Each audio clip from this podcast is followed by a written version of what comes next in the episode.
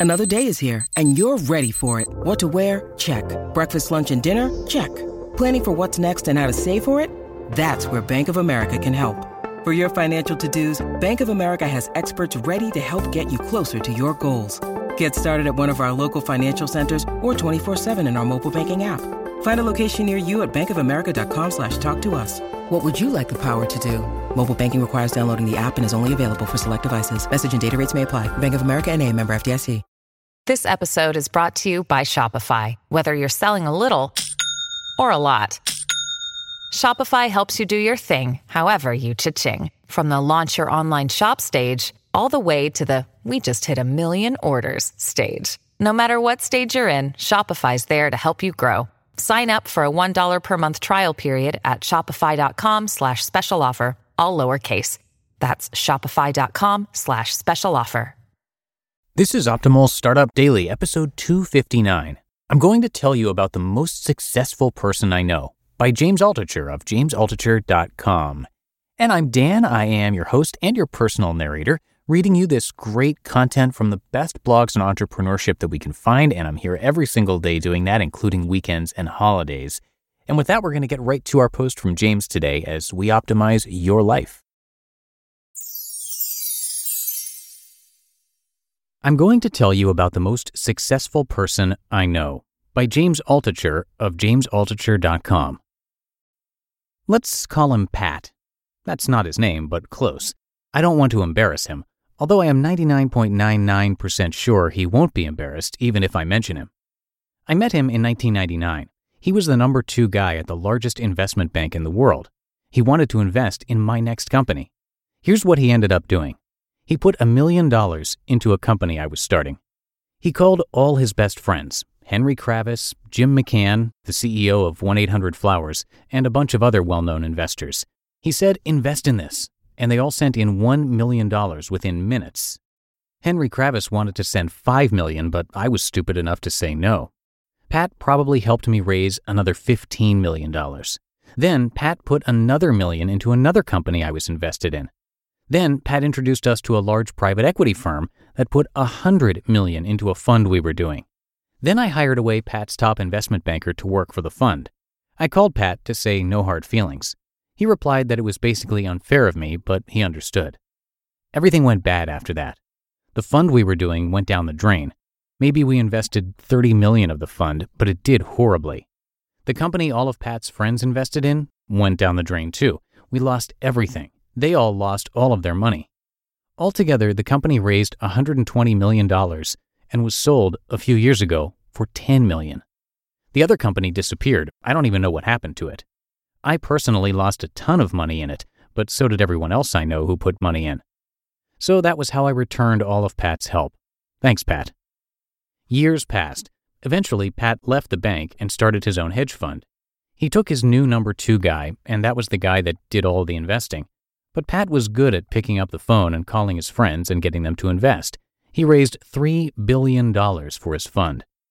Because of his new number two guy, the fund made billions of dollars every year. Huge success. One time I wrote a book.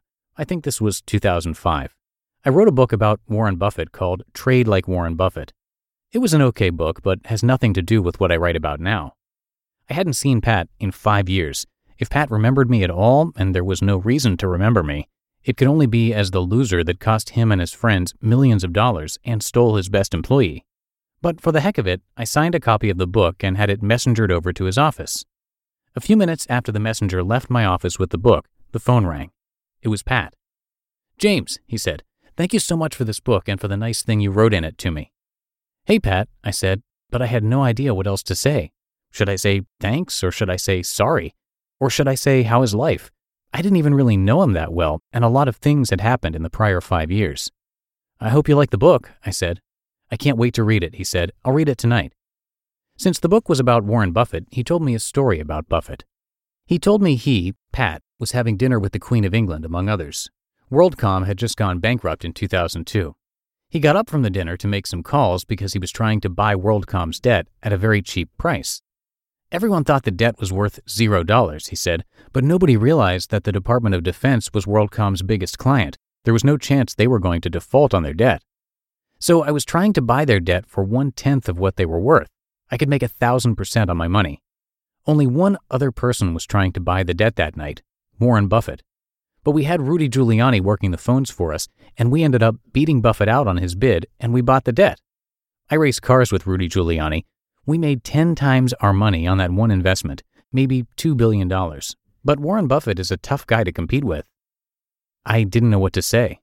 That's great, I said.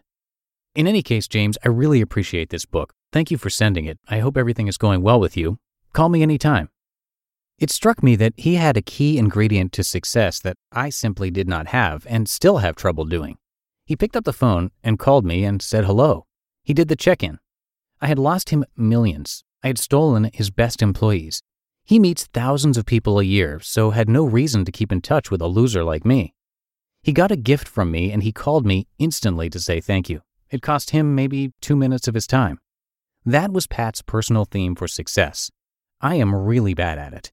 Even if my best friends write me, sometimes I don't return the emails. I don't know why. I've actually lost friends over this and still do, at least one a month. I don't know why I do this. Something is wrong with me. A tiny thank you is like putting a little bit of money in a savings account and watching it grow through compound interest.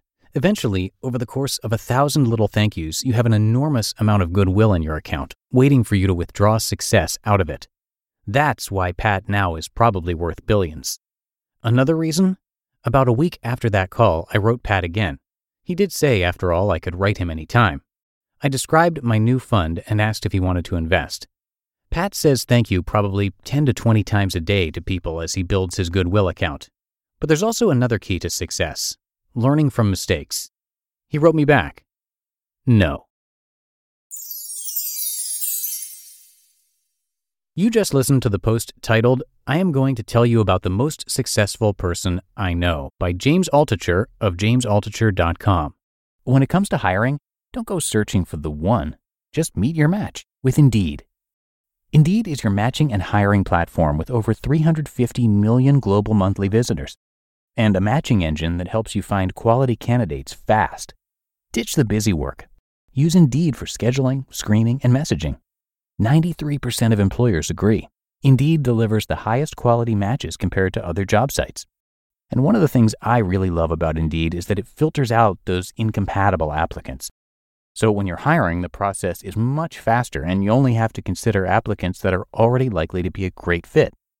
And listeners of this show will get a $75 sponsored job credit to get your jobs more visibility at indeed.com/startup. So just go to indeed.com slash startup right now and support our show by saying you heard about Indeed on this podcast. Indeed.com slash startup. Terms and conditions apply. This episode is brought to you by La Quinta by Wyndham. Your work can take you all over the place, like Texas. You've never been, but it's going to be great because you're staying at La Quinta by Wyndham. Their free bright side breakfast will give you energy for the day ahead. And after, you can unwind using their free high speed Wi Fi. Tonight, La Quinta. Tomorrow, you shine. Book your stay today at lq.com. And thank you to James for letting us share his work and a little bit about him. He's an entrepreneur, writer, investor, trader, and podcaster. And you could call him a jack of all trades, which I guess many entrepreneurs are. Maybe you can relate to that. And on his podcast, he does interviews with a bunch of talented people from many different backgrounds. And that podcast is called The James Altucher Show, which is always in the top charts of the business category of Apple Podcasts for good reason. He's also written a bunch of books, and you can find all of those at jamesaltucher.com. Some additional fun facts that you might not know about him he is a national chess master, a seed investor in Buddy Media, which later sold to Salesforce.com for $745 million. And if that's not enough, he's also co owner of Stand Up New York, where he occasionally performs stand up comedy. So, again, very wide range of skills and life experience, and a lot of great stories to tell. You can come by jamesaltucher.com for a lot more. But that should do it for today. Hope you're having a great week so far. I thank you, of course, for being a subscriber to the show and for sharing it with others when you get a chance. And I will see you right back here tomorrow, where your optimal life awaits.